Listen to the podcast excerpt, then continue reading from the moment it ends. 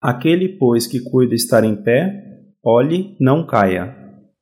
Ou, conforme outra versão, assim, aquele que julga estar firme, cuide-se para que não caia.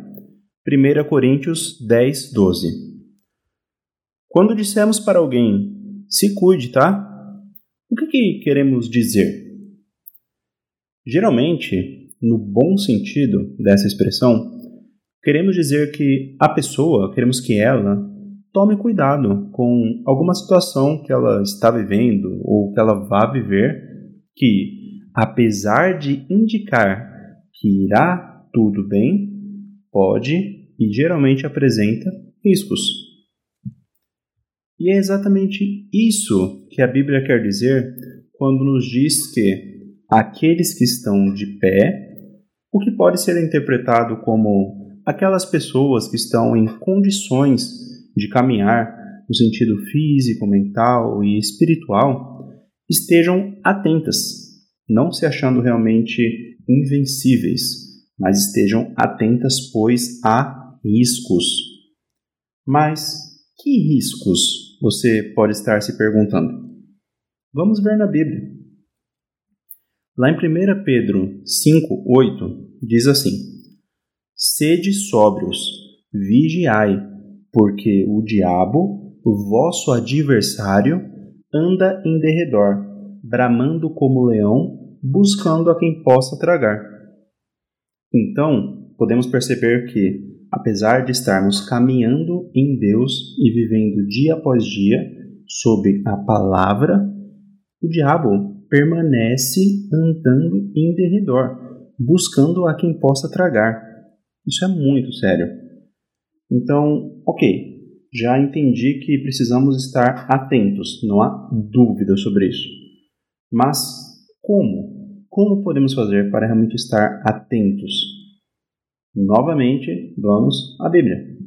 Agora lá em Efésios 6, 10 ao 13, que diz assim: no demais, irmãos meus, fortalecei-vos no Senhor e na força do seu poder.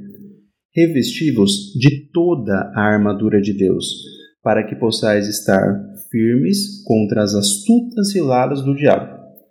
Porque não temos que lutar contra a carne e o sangue, mas sim contra os principados, contra as potestades, contra os príncipes das trevas deste século contra as hostes espirituais da maldade nos lugares celestiais.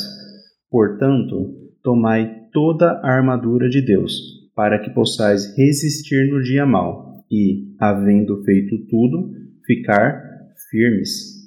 Então veja só a importância realmente de estarmos atentos, de vigiarmos e também de nos revestirmos com a armadura de Deus e se você tiver interesse para entender o que é essa armadura, né, quais são os componentes dessa armadura, eu te convido a ler aí o restante do capítulo, lá de Efésios 6, do 10 ao 13, que após o versículo 13 ele explica realmente cada uma delas e qual é o papel de cada uma delas, tá? Então você pode, inclusive, se desejar, orar realmente pedindo, né, é, para que o Senhor o revista com essa armadura.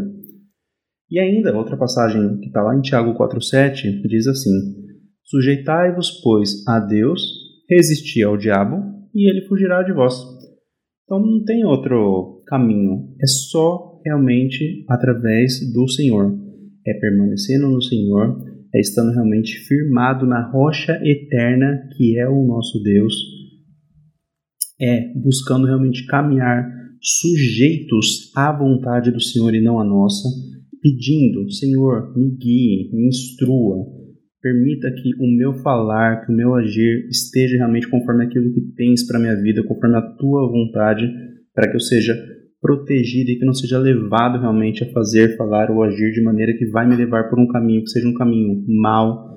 Me revista com a sua armadura para que eu esteja protegido, você caminhando realmente dia após dia, em perseverando na oração, realmente buscando conhecer mais o Senhor e tendo Ele como uma parte ativa e principal da sua vida é a maneira de permanecer de pé.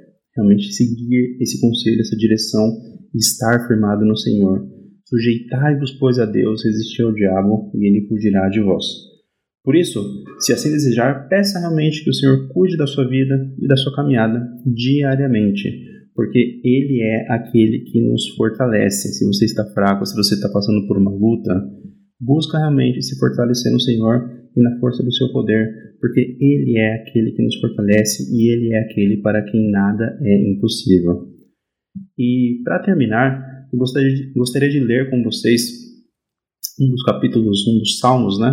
Que ele nos mostra e reforça nessa mensagem de que o Senhor ele é realmente o socorro bem presente no dia da angústia, que nele nós podemos confiar e ele socorro para todos quanto desejarem e todos quanto a ele recorrerem. Seja você congregando em alguma igreja, seja você realmente nunca teve um encontro talvez com o Senhor, seja você nunca orou, você também pode recorrer ao Senhor, você pode ler aqui esses salmos, que é o 121, se eu não me engano, que ele diz assim, né, convidando realmente o Senhor para participar da sua vida e para cuidar da sua vida, né, da vida da sua família, daqueles que amam. Eleva os meus olhos para os montes. De onde me vem o socorro?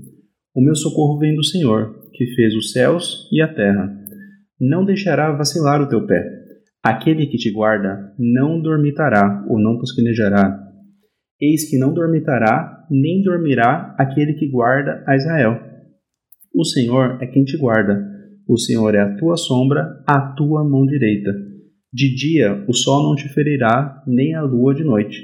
O Senhor te guardará de todo mal. Ele guardará a tua vida. O Senhor guardará a tua saída e a tua entrada desde agora e para sempre. Deus abençoe, fique com Deus e até a próxima.